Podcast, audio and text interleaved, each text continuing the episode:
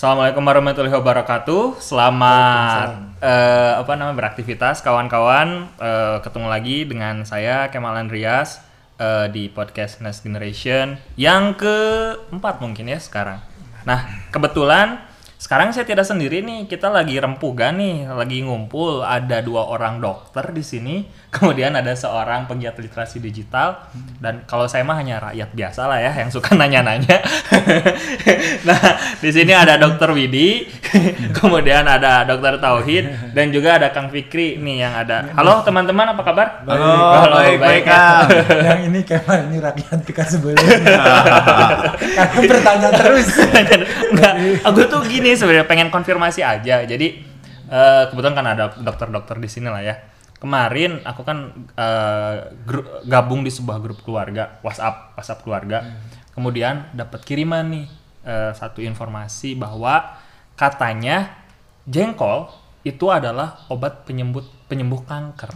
Nah, gitu. Kebetulan kan di sini ada dokter-dokter, kemudian ada pegiat literasi digital, mungkin bisa kasih saya insight kira-kira itu bener nggak sih gitu? saya sih nyambung ya saya nyambung aja. Jadi eh, saat ini memang tidak hanya jengkol sih sebenarnya. Artinya eh, informasi kesehatan yang mungkin menurut saya sih niatnya di broadcast itu karena punya niat baik ingin berbagi pengetahuan gitu ya. Memang kalau kita cermati gitu anatomi informasi struktur informasinya itu kadang beberapa di antaranya sangat meyakinkan Meskipun memang inilah saya kira salah satu hal yang perlu dicermati di era sosial media, validasinya yang kadang-kadang kita tuh eh, karena tentu berbeda dengan kita baca. Kalau dokter Widi baca jurnal ilmiah itu ada referensinya, gitu kan. betul. risetnya siapa, dilakukan Ya. di mana. Nah kalau WA itu kan tidak mencantumkan Ada eh, referensinya itu. daftar pustaka. Referensinya web, tapi web lagi Ah, gitu. iya, iya. dari Blog- blogspot blog- sama ah, WordPress. iya, gitu ya.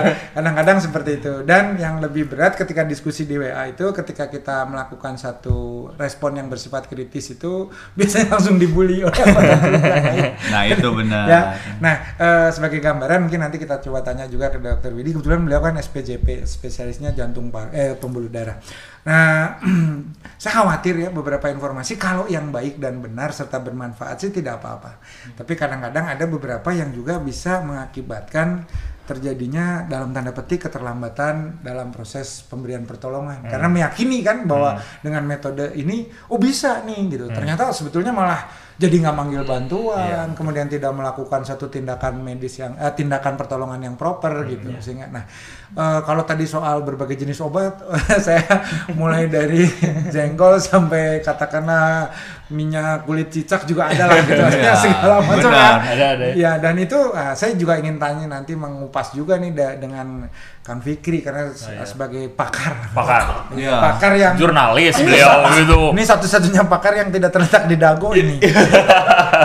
ya, hanya nago pakar. ya karena yang satu lagi dago pakar. Ya kan kebetulan belajarnya di komunikasi Iya. gitu. Kadang heran saya saya heran gini selain konten ya kalau tadi dokter Widi sudah eh, mungkin lebih fokus pada konten-konten yang perlu dicermati gitu tapi kalau saya tuh juga melihat dari aspek psikologi komunikasi ya artinya eh, konten yang kadang menurut kita aneh pun gitu bisa begitu diyakini gitu, Iya. bisa dipercaya dan eh, mohon maaf apabila itu iliterasi juga dikatakan orang-orang yang kurang eh, pengetahuan juga tidak karena di beberapa grup yang saya ikuti dan grup WA itu eh, jolim ya artinya kita tidak bisa menolak kalau di invite Langsung mute, mute satu tahun. di invite oleh banyak grup yang latar belakangnya macam-macam gitu. Dan ternyata kalau saya lihat di, di berbagai grup tersebut isinya sebetulnya orang-orang yang katakanlah orang yang sangat eh, Terpelajar. berwawasan, terpelajar ya. eh, ya eh, saya tidak ingin me- mengklasifikasikan seperti kasta ya ini terdidik itu bukan. Karena semua orang saya kira punya kesempatan untuk memperoleh informasi yang tepat dan baik hari ini. Banyak orang-orang yang eh, tokoh-tokoh yang seharusnya juga lebih kritis gitu di dalam memaknai itu. Tapi itu tadi kadang-kadang tidak hanya sekedar mengkonsumsi bagi dirinya sendiri gitu bahkan membroadcast dan broadcast Ya. dari dia ini kan eksponensial ya Ya, Betul. karena dia adalah orang yang dipercaya dokter Widi ini dokter jantung yang dipercaya gitu ketika dia membroadcast meskipun itu hoax orang tuh kan melihat Iya, betul. bobotnya betul, ya betul, karena betul, betul. ini wah seorang Iya.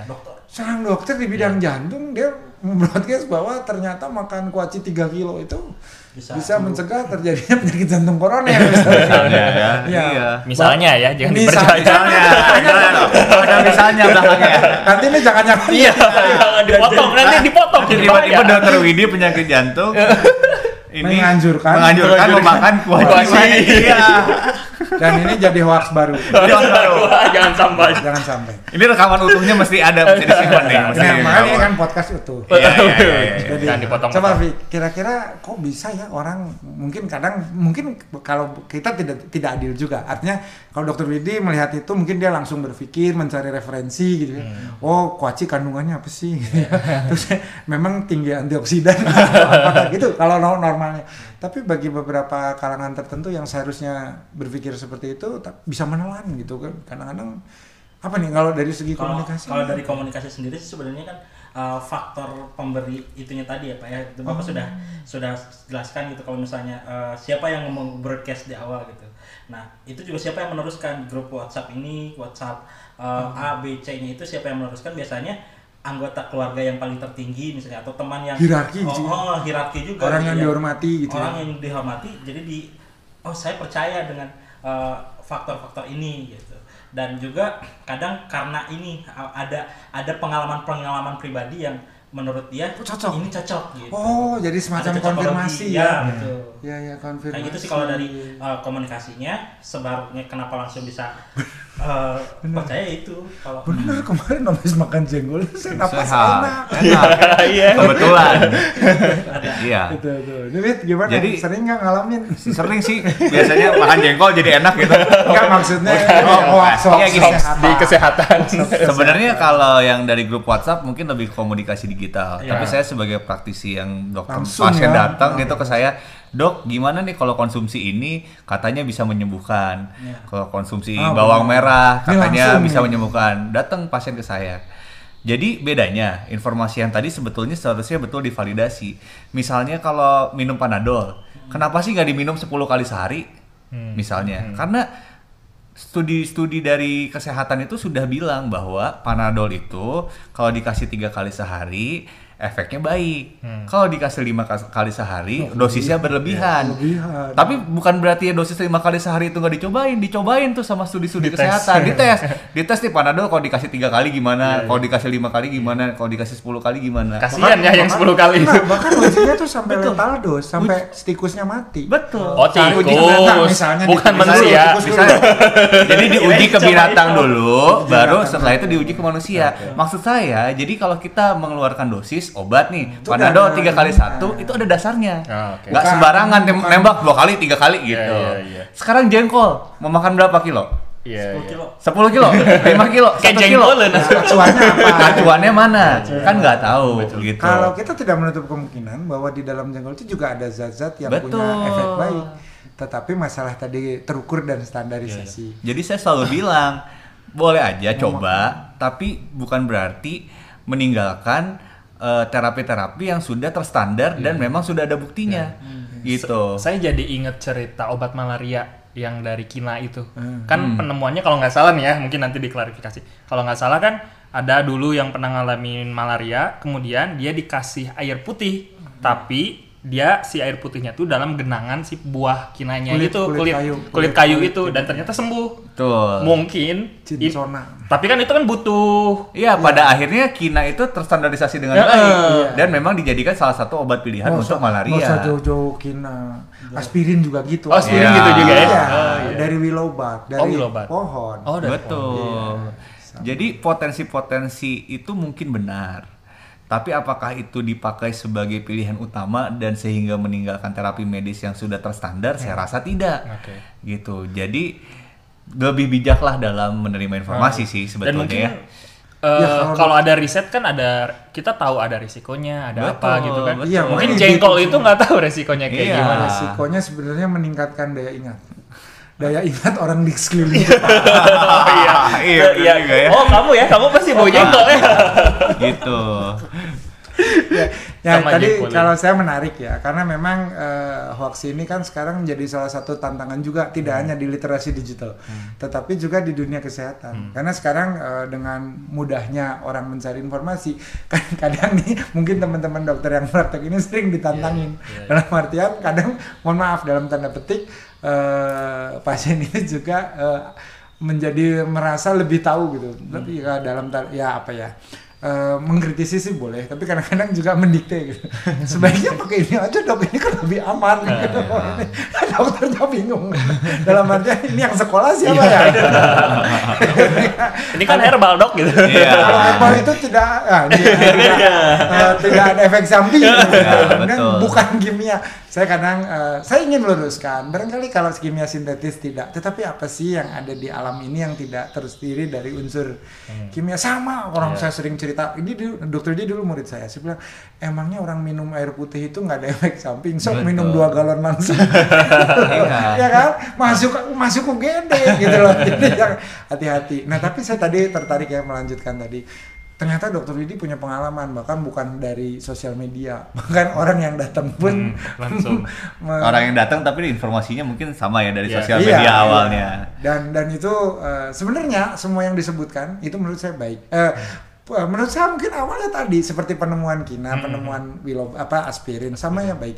Cuman kemudian yang tadi sudah sampai di dunia kedokteran ini tentu melalui yang namanya metodologi ilmiah. itu sih yang membedakan. Iya iya iya. Ah, tetapi kalau kita berbicara masalah keyakinan, sugesti, secara psikologis ya bisa aja. Iya. Maksudnya ini loh dari Ibu Fikri Iya, Tinampi. karena di kedokteran juga ada yang namanya efek Ada placebo efek itu kan. placebo. Efek placebo. apa tuh efek ya, placebo tuh? ya artinya mungkin diberi oleh dokter Widi itu hanya serbuk gula, Nah, tapi diberi informasi ini pokoknya obat penurun panas yang paling mencarap gitu. Terus kan. panasnya turun. Itu Turun. efek efek placebo. placebo namanya. Kayak sugesti gitu. Sugesti gitu namanya efek placebo. jauh-jauh lah orang yang udah engap gitu ya, Ah. misalnya malah udah ada masalah begitu lihat dokter Widi kan, wah dokter yang hebat, nah, langsung tenang. Eh, saya langsung. dulu pernah kayak Nah, gitu. Saya punya nah, dokter ini Favorit, favorit. favorit. Kalau ke dia baru duduk udah sembuh. udah Nah, sembuh. gitu. Makanya pasien dokter Widi begitu masuk ke ruang praktek, wah udah ngeliat, dok tadi saya tuh berdebar tapi sekarang sudah Oh. Dan memang ada ya. Ada Ada. namanya placebo. Kalau di luar palpitasi begitu masuk ke dalam kan langsung tenang. Iya iya. Di EKG bagus. Tapi suka ada perdebatan gini loh dok. Iya, Misalnya, eh, ah itu kan ilmu barat gitu. Ini kan kita Kita orientalis Ori- timur, oh, dari dekat timur, dengan alam. Dekat dengan alam itu gimana? Eh, nggak masalah karena sebetulnya semua ilmu itu kan tidak mengenal penjuru mata angin ya. Eh, ilmu dari timur yang kemudian dijustifikasi lewat standar malah kita juga harus melihat. Sebenarnya eh, justifikasi dengan metodolo bermetodologi itu datangnya dari timur ya Ya, kan ah. perkembangan ketika Asia Tengah dan juga sebagian Eropa yang di sisi selatan itu di awal-awal abad pertengahan sebelum medieval memperkenalkan yang namanya konsep membangun asosiasi, korelasi, riset, statistik, probabilitas. Dari situ makanya kemudian eh, kenapa kemudian lebih banyak dikembangkan di daerah barat karena pada saat itu terjadi peralihan titik-titik peradaban. Jadi kan perpustakaannya digeser pindah. Ya ini saya tidak ingin membahas bahwa karena adanya benturan-benturan kepentingan ya. Iya, iya, iya. Tapi sejarahnya sih mengatakan Ah, begitu. Perpustakaan-perpustakaan besar pada akhirnya pindah ke sana. Kalau dilihat penulis-penulis dan ilmuwan-ilmuwannya sama seimbang hmm. barat timur. Nah, tadi kalau kembali kepada terapi-terapi yang bersifat berbasis kebudayaan, Hmm. nah itu saya kira kan Margaret Mead juga sudah menjelaskan Iya, bahwa iya. ketika kita di tribal itu ya memang ada yang tadi di kedokteran tidak menutup bahwa Hmm, betul. dengan yang namanya eh, placebo, efek placebo itu.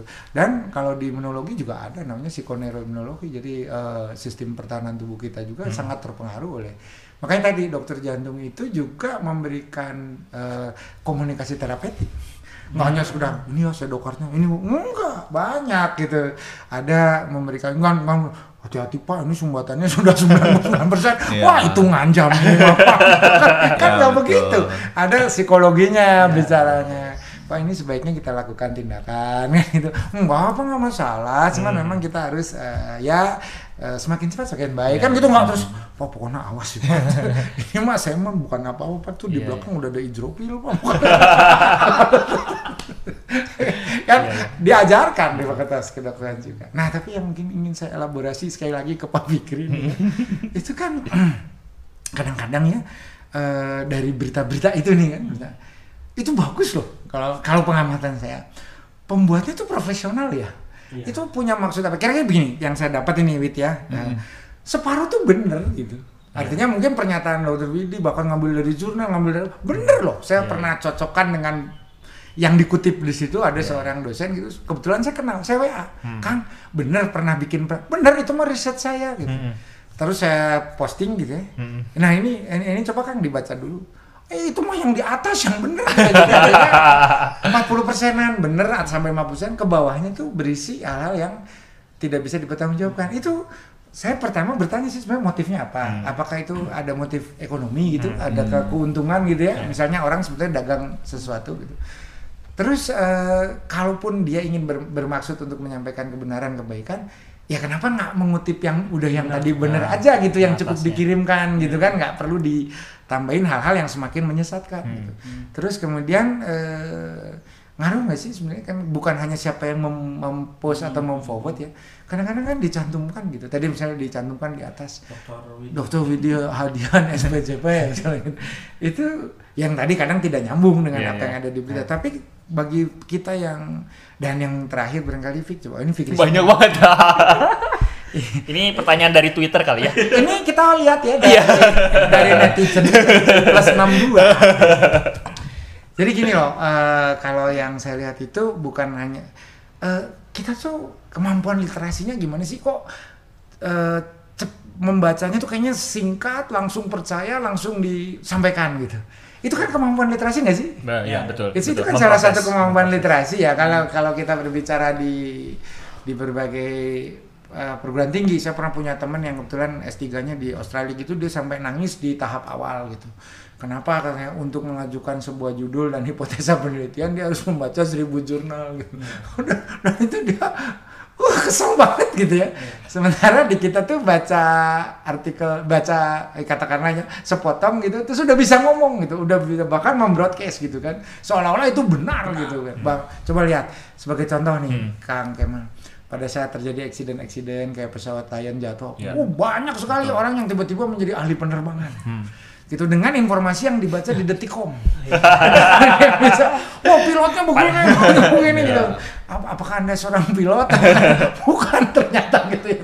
Dan informasi itu ketika kita lihat-lihat, oh sumbernya mungkin dia cuma baca-baca di Tribun, Iya, baca-baca iya. di Detikcom. dan- Iya, iya. Nah itu gimana itu kemampuan literasi seperti Nah silakan Pak. silakan, silakan berpusing-pusing. Justru sebenarnya kalau misalnya tadi yang pertama terkait dengan nama itu itu kan eh, memang meng- apa mendorong orang untuk percaya gitu pak ya. Iya. Kalau misalnya nama gelarnya panjang gitu itu eh, mempercayai. Nah tapi kalau misalnya Ini, masalah ini bapaknya gelarnya panjang banget. Pasti dipercaya. Sekolah terus. apalagi kalau misalnya masalah eh, isi konten dan segala macam eh, Nyam, rada nyambung gitu ada ya. nyambung itu udah wah ini bener dokter Uh, terus uh, ke bawahnya meskipun itu nggak tahu itu perkataan si dokternya atau bukan Betul. nah kalau misalnya uh, balik lagi kenapa tiba-tiba percaya atau tidak uh, waktu itu malah saya pernah ngobrol sama Kemal gitu ya uh, di antropologi jadi kalau misalnya informasi itu nggak semata-mata uh, di wilayah A tuh langsung nyambung uh, Relate dengan masyarakat. relate dengan masyarakatnya gitu. Kalau misalnya tiba-tiba masyarakat eh, misalnya daerah pabrik gitu dimasukin ke kesehatan terkait dengan eh, apa eh, gatal-gatal apa Oh. itu itu nggak nggak akan nyambung gitu. Biasanya ada eh, apa relate relate dengan masyarakat sekitarnya juga gitu.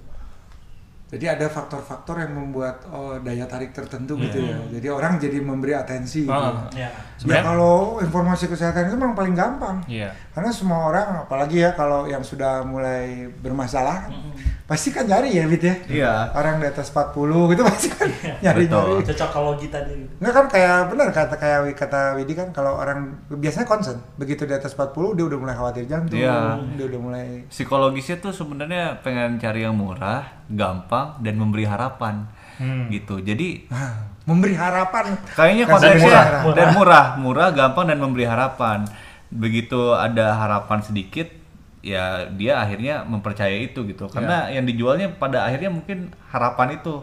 Harapan bisa sehat harapan bisa sembuh gitu. Tanpa lagi mempedulikan fakta-fakta yang ada di belakang tulisan-tulisan tersebut. Menurut saya kayaknya itu faktor yang cukup krusial sih kenapa orang-orang bisa sangat percaya dengan tulisan-tulisan itu. Iya. Tapi sebenarnya sedihnya kadang-kadang ya, kayak misalnya ini ada ya satu artikel tentang sagu gitu.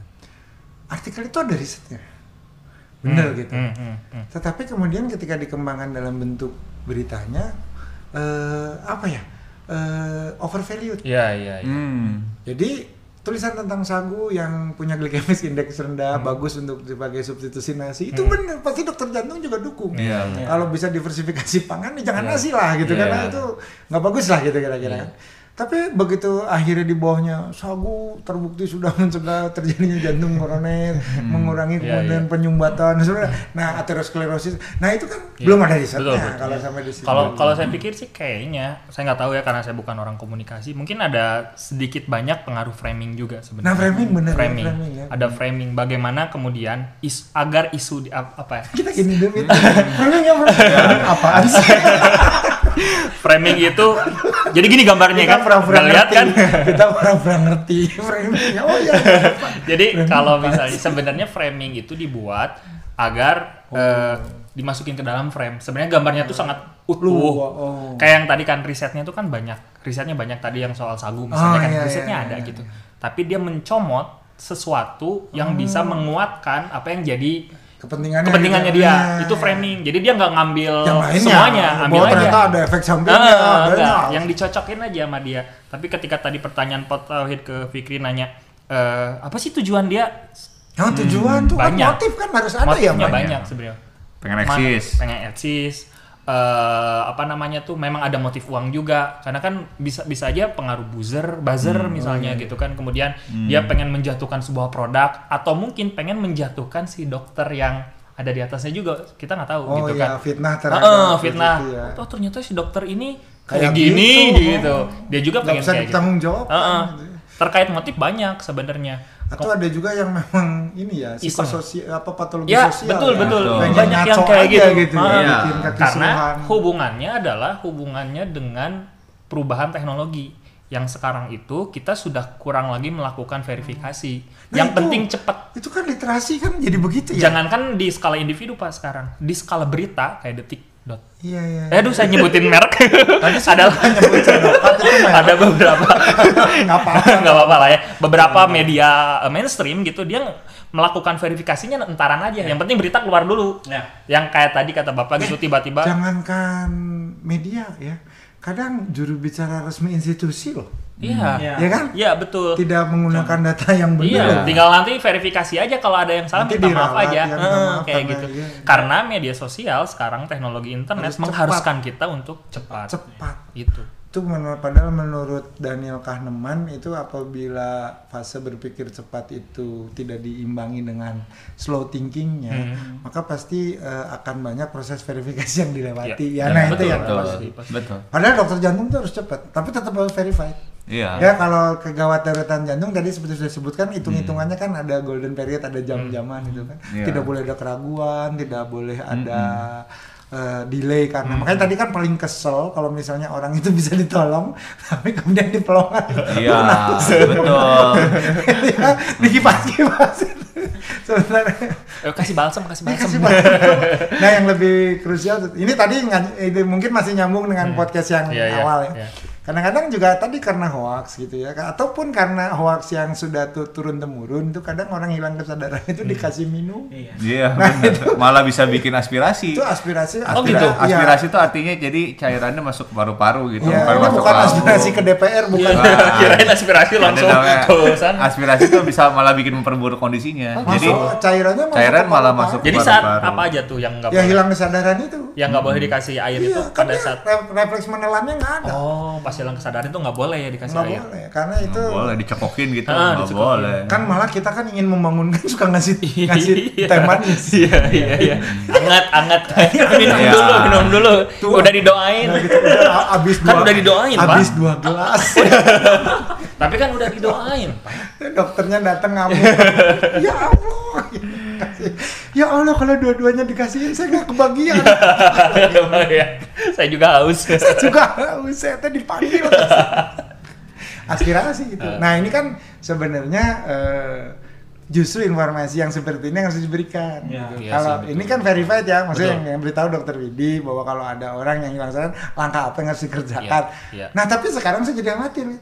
Dengan banyaknya hoax yang bertebaran nanti kalau ada broadcast yang kayak gitu bener ya dokter Widi orang ah ini mah hoax Oh, iya.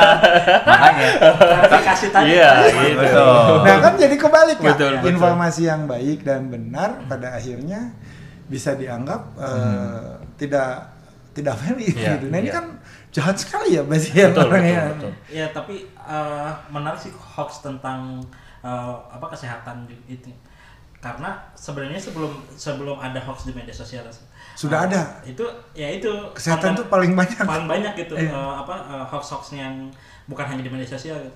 Eh, di saya dulu pernah di radio saya bikin eh, apa namanya artikel terkait dengan kesehatan yang tadi ya apa oh jambu apa ter- eh, jambu batu Jambu untuk apa. ini demam apa itu, gitu ya. itu ratingnya tinggi gitu Iya karena Oh, iya. sebenarnya kita Tujuh hal tangga yang bisa pasti- menyembuhkan kanker. Nomor enam mencengangkan.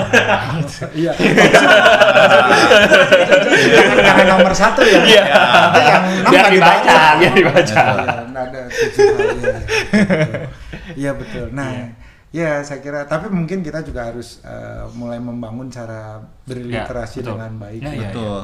Karena, nah nanti ya tadi konten-konten seperti yang terverifikasi itu Iya, harus. iya, iya. Saya kira mungkin salah satu jalan kalau itu sifatnya teks memang kita nggak bisa verifikasi sih. Iya. Ta- agak sulit lah gitu ya Ah, ah. mencari sumber atau apa. Tapi kalau seperti dengan adanya tadi podcast, Iya, ya kan iya. lebih jelas. Betul, Ini yang betul, Pak. ngomong siapa iya, gitu iya, kan, betul. terus orangnya kan kedengeran Iya, iya, gitu ya. Apalagi eh, kemudian bisa dilacak. Ini ada kok ininya. ah. Ya, dan informasi kesehatan yang benar berarti kita harus mulai bisa menyaingi informasi kesehatan yang hoax Tepat, gitu. tepat jadi jadi kayak tadi tuh misalnya ya kalau misalnya tujuh manfaat yang nomor 6 mencengangkan judul itu kan menarik. Iya. Ya, itu yang kita pakai juga. Itu kita pakai juga. Kadang-kadang kita terlalu konvensional, jadi orang atau mungkin tradisional. Malah jadi dibaca. betul. Ya, jadi memang mungkin informasi kesehatan yang betulnya juga harus lebih berkembang Iya, dan betul, betul, betul. membuat sesuatu yang menarik gitu Jadi yang bisa dipercaya. Iya.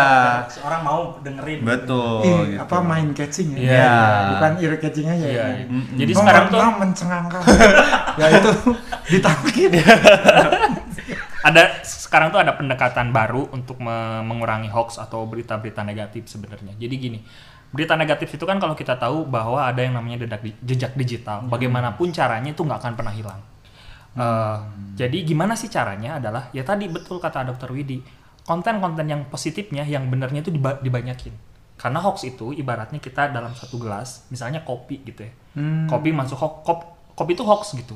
Supaya kopinya nggak kerasa, gimana caranya perbanyak susunya gitu. Jadi luber lah. Eh, gitu. jadi luber gitu. Itu yang harus dilakukan. Nah, sekarang itu saya nggak tahu mungkin di eh, kedokteran atau seperti apa sudah belum sampai kepada titik untuk bikin konten yang millennials gitu ya bisa diterima. Dokter mah nggak sempet. Banyak sih sebetulnya. ada sih. Ada ya. ada. Kayak ada. Jurnal di Eh, saya sebut nama senior saya dah, Kang Vito Damai. Oh. Kan Oh, kayak dia spesialis jantung, Oh. senior saya lulusan Unpad komunikasi juga. bagus. Komunikasi dia salah satu apa namanya? Pengisi acara di Ayo Hidup Sehat Iya, TV iya, One. iya. Sekarang Terus juga dia udah tiap mulai. hari ada di Detikcom. Iya. Dan mungkin itu sebenarnya bukan tugas dokter aja sih, Mas. Betul. Tugas teman-teman komunikasi, pegiat literasi digital. Makanya kita bikin konten ini sebenarnya. Jadi kita berharap eh, konten-konten tentang kesehatan yang positif itu semakin banyak. Justru kolaborasi sih yang Iya, penting ah. sebenarnya. Kan kadang-kadang kita juga tidak belajar yang bagaimana cara membuat informasi yang menarik gitu. Hmm. Kita belajar hanya konten keilmuannya saja. Dengan kolaborasi Bisa lebih. bisa lebih bagus Lebih gitu nyampe ke ya. depannya. Iya, Iya, jadi multidisiplin ilmu untuk mencapaikan yang baik untuk masyarakat gitu. Iya, iya sih. Tapi memang benar sih kata kata Fikri sih kalau topik kesehatan itu memang peminatnya tinggi. Hanya memang perlu disinergikan lah. Hmm. Iya, Dokter itu kan iya. sebetulnya mungkin eh, tugas utamanya sudah cukup berat. Iya, betul. Sehingga kalau ditambahin tugas ekstra untuk mengedukasi Untuk bikin konten. bukannya nggak mau ya kan? Tapi sebenarnya preventif tuh sangat penting sih dan Iya. merupakan preventif tuh pencegahan. Pencegahan. Dan promotif ya. Dan promotif Iya. ya untuk eh, mendeliver gitu sistem kesehatan yang lebih baik Nah. lagi gitu sebenarnya. Nah, cuman memang ini jadi masukan nih dokter-dokter milenial udah berpikir begitu. Mudah-mudahan polisi kesehatan di era yang sekarang juga bisa lebih baik. Kenapa? Karena selama ini preventif promotif itu eh, tidak dalam tanda petik ya, tidak memberikan benefit langsung bagi dokternya. Jadi Oh. dokter kadang tidak tidak eh, insentif untuk melakukan iya, iya. promotif itu agak kurang. Dokter Intinya melakukan promotif preventif tidak di cover BPJS. padahal ya gitu aja lah.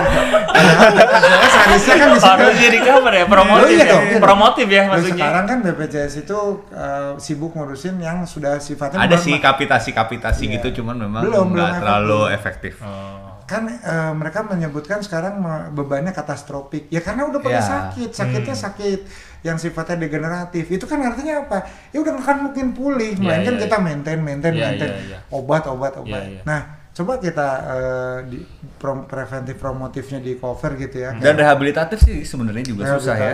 Kayak orang habis sakit jantung terus dia mesti rehab jantung, Hmm. olahraga untuk mengembalikan dia fungsi. Iya kan udah Kebanyakan nggak di cover kalau rehabnya. Oh. jadi nggak datang lagi Betul. padahal nanti ya dia punya potensi lagi untuk Iya, untuk- Ya, lagi. ini bukan Tapi kesadaran kesadaran orang untuk itu bukan hanya karena biaya mungkin, karena malas juga.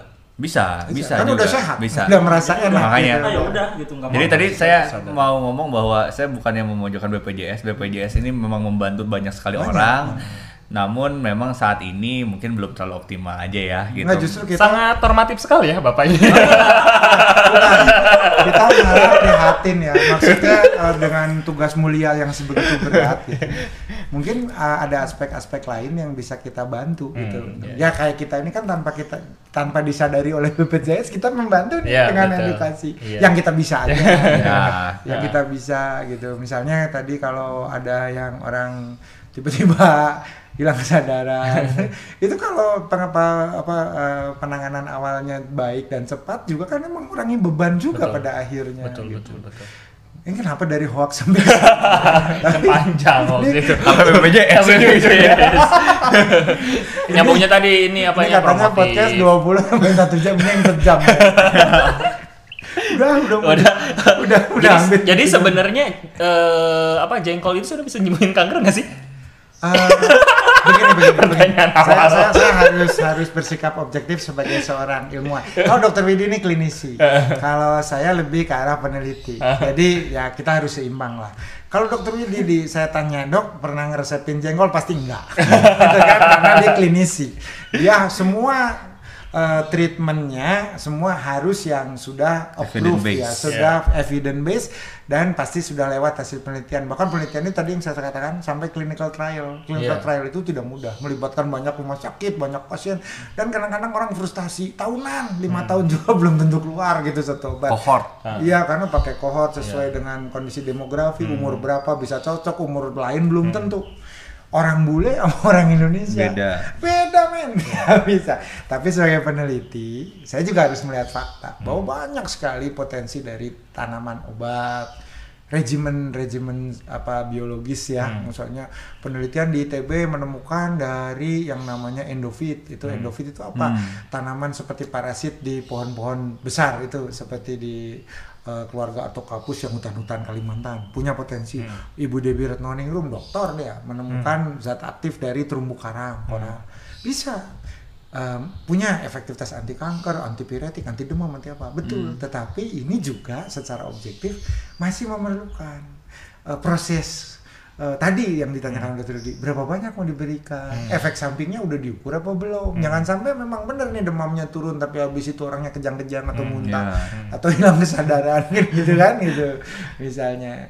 Ah, eh, apakah nggak cukup dari empirik? Ya sebenarnya sih kalau masih dalam batas-batas yang katakanlah tadi dipergunakan secara rumah tangga mungkin sah-sah saja. Misalnya ini lo makan daun 5 lembar dan lembar. diarenya berhenti. It's okay. Tetapi ketika hal itu ternyata misalkan yang dimakan itu punya dampak yang kemudian tidak diharapkan gitu kan ini yang kemudian makanya dokter Vidi tidak melarang tetapi juga tidak berani bertanggung jawab Iya, betul. gitu kan gitu kan. Jadi kalau misalnya secara sugesti mungkin ada juga Bisa. efeknya ke kesehatan. Jadi makanya saya selalu bilang boleh saja dicoba, saya tidak merekomendasikan, namun jangan tinggalkan pengobatan yang sudah terbukti Ah, gitu. Jadi selalu boleh didampingi lah, sama itu. yang herbal-herbal gitu boleh lah. Cuman Hmm. yang tetap yang diutamakan itu gitu. Iya, Jangan sampai berhenti pengobatan kemoterapi gitu. Misalnya kalau kita ngomongin kanker kan kemoterapi. Nah. Iya. Gitu. Kemoterapinya di stop makan jengkol aja terus gitu. Ya itu kan agak nggak benar Iya, gitu iya, kalau iya, kayak iya. gitu. Sama juga tetap juga perlu diperhatikan bahwa tadi sekali lagi bahwa kalaupun misalkan ada beberapa zat lain yang kita anggap sebagai suplemen kita ya, bisa itu berdampak positif, tetap aja kan yang namanya zat yang masuk ke dalam tubuh itu berinteraksi. Bisa saja obat dokter Widi menjadi tidak bekerja loh Betul. karena eh, ternyata orangnya mengkonsumsi hal-hal Iya. misalnya dengan minum minum obat jantung dia juga minum oli rem misalnya Iya benar. ya bukan sekedar nyambung ya, tetapi juga dokter Widi bisa berkata buat apa minum obat itu kenapa itu nanti nggak akan bisa bereaksi Iya, gitu iya, udah iya. kamu udah ngasih macam-macam di dalamnya gitu kan. mati. gitu nah ini nah maka kalau menurut saya objektivitas ini perlu kita lihat Oke. cerdas lah menjadi Cerdas lah. jadi ya ini makanya perlunya literasi, Literasi digital digital. yang Hmm, baik iya. supaya masyarakat kita menjadi lebih cerdas Betul, betul, betul. Eh, aspek penelitian menunjukkan itu punya potensi, tapi jangan kemudian di overvalued lah. Hmm. Saya mau misal kemarin ada seorang montir bengkel di Pinrang, Pak Hairul bisa bikin pesawat sampai diundang Iya, mana-mana. iya, iya. It's okay, tetapi kita jangan bermimpi bahwa besok dia bisa bikin Boeing gitu kan. Harapannya Iya. kan besar gitu. Iya, betul. Wow, mana Gus bisa Iya, nih iya. bikin pesawat. Wah, besok sudah bisa menggantikan 737 Betul. 800 yang Iya, harapannya besar. itu kan itu ya eh, perlu proses Iya, gitu dia iya. punya nah ini saya kira eh, dari aspek peneliti dan aspek klinis sama pada Hmm. harapannya juga dokter ini berharap akan ada obat baru yang lebih Hmm, bagus hmm, yang bahkan jangan sampailah orang itu aterosklerosis kalau Iya, bisa iya, gitu iya, kan iya. Eh, tetapi yang peneliti juga menemukan jangan overwhelming gitu. Iya. Oh, saya sudah punya nih obat segala obat karena ini dari terumbu karang dari laut terdalam udah saya ambil gitu Iya. kan. Itu kadang-kadang ada pride juga, arogan juga. Iya. Karena kedokteran tuh berkembang. Obat yang 10 tahun yang lalu menjadi obat utama, ternyata Hmm. setelah diteliti lagi lebih lanjut ternyata menimbulkan efek samping yang tidak diinginkan. Yang tidak diinginkan. Yang tadinya jadi pilihan pertama jadi pilihan kelima Ah. gitu. Padahal obatnya sama. Ah, gitu. iya, jadi berkembang gitu. Itu bahkan ada yang dokter Widi juga tadi sebut ya, ada yang switching. Hmm. Tadinya fungsinya bukan itu, sekarang dipakai buat Betul. itu. Oh, ya, ya. Jadi ya, ya. sebegitu banyaknya penelitian-penelitian mengenai bahan-bahan tersebut yang Iya, tadi iya, iya. disebutkan dan kita harus percayalah bahwa alur-alur validasi itu bukan masalah ilmu barat ilmu timur. Memang kan kita lebih Itu ilmu universal. ilmu universal Iya, kita akan percaya kalau memang itu sudah tervalidasi di Indonesia pun ada BPOM segala Iya. macam gitu peneliti-peneliti yang terpelajar yang meneliti hal tersebut jadi ya harus lintas keyakinan, Betul. lintas disiplin gitu ya. Jadi jangan kadang-kadang kita mengatakan oh itu mah kata orang farmasi, oh Iya. itu mah kata orang Mm-mm. apa ya eh, pertanian Iya. ya oh, pastilah semua ini menjadi lebih unggul karena Ah. dari sudut pandang enggak sih kalau menurut saya. Dan tadi ya seperti hasil penelitian itu dan dari hasil pengamatan Pak klinisi itu kadang-kadang ditemukan kejutan yang kemudian diteliti ulang. Ah. Kayak misalnya dulu ranitidin itu obat mah gitu. Mm-mm. Ternyata sekarang banyak dipakai untuk frozen soldier syndrome. Oh, gitu. Karena aku memang masih pakai untuk mah ya. iya. Nah, itu kan kalau nggak diteliti nggak akan keluar ya. Iya.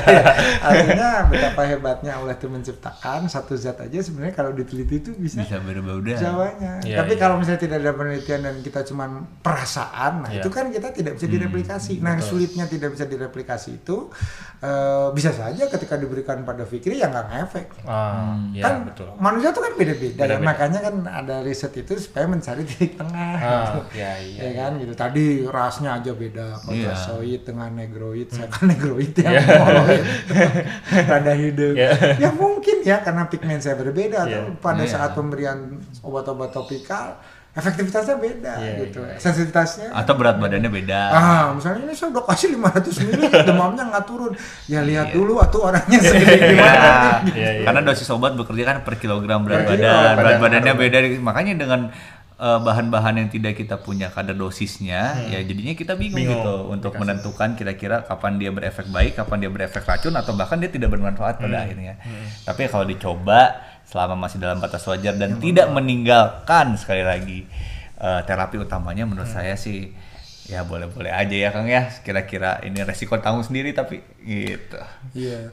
Ya intinya kan memang kalau kita juga kan sebenarnya eh, semua ilmuwan ataupun eh, praktisi kan fasilitator saja lah ya. Iya. Pilihan kan tetap sama ya dengan literasi gitu ya. Mau dibaca mau diyakini Iya. mah enggak, tapi Betul. mau ya lebih cerdas lah gitu ya. betul. kan sekarang kita tidak bisa mencegah ya. Kita Betul. kan dapat WA kan setiap hari. ya. Iya. Kita ikut di grup itu saya dengan ayahnya beliau tuh satu grup. Itu isinya dokter semua. Ya banyak. sama dokter yang ngirim. iya, itu dia.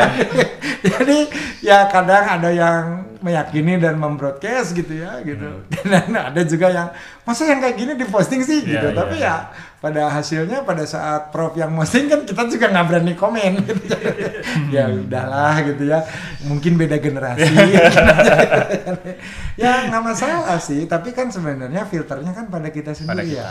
betul sekali Eh, kalau nah cuman memang jadi sangat menarik nih sebagai penutup mungkin eh pengaruh media ini luar biasa di era memang eh, speed ini menjadi Hmm. Iya.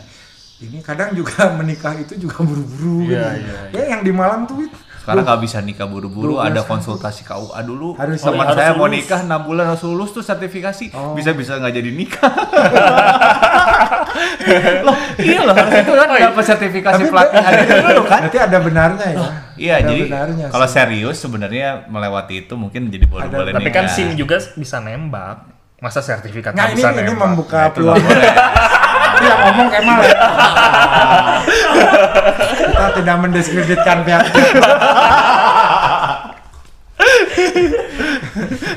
Enggak nanti ya setidaknya membuka peluang bisnis baru. Oh, iya. Ada bimbel pernikahan. oh iya benar. Karena dulu Iya. waktu dokter Widi mau jadi dokter ada bimbel untuk UKDI, UKDI. untuk ujian Oh, kompetensi. betul. Mungkin nanti dan bagus. Luar biasa sekali Siapa ya. tahu nanti eh, orang-orang yang sudah berpengalaman dengan pernikahan yang harmonis bisa Iya, buka kursus. mungkin ini masuk program nawacita sebenarnya Iya, membuka membantu membuka lowongan dan pekerjaan meningkatkan kualitas Iya. daya manusia. itu eh, tetap makin ngaya-ya. Oke deh kalau begitu semakin ngaya ya. Terima kasih Dokter Widi. Sama-sama. Terima kasih kan. Terima Pak Tauhid, Hatur Nuhun, eh, Kang Vicky. Eh, sampai ketemu teman-teman. Terima kasih. Tidak semua yang kita sampaikan di sini benar. Jadi mungkin teman-teman bisa validasi. Oh ini ke- harus di declare dulu. Iya. Tidak di- semua benar. Tidak semua benar karena ada bercandaannya sedikit. Yang benarnya diambil silahkan, yang salahnya kami Maksudnya mohon maaf. dikit bercandanya banyak. yang salahnya mohon maaf. Terima kasih. Sampai jumpa. Assalamualaikum warahmatullahi wabarakatuh. Waalaikumsalam warahmatullahi wabarakatuh. Ih, menarik.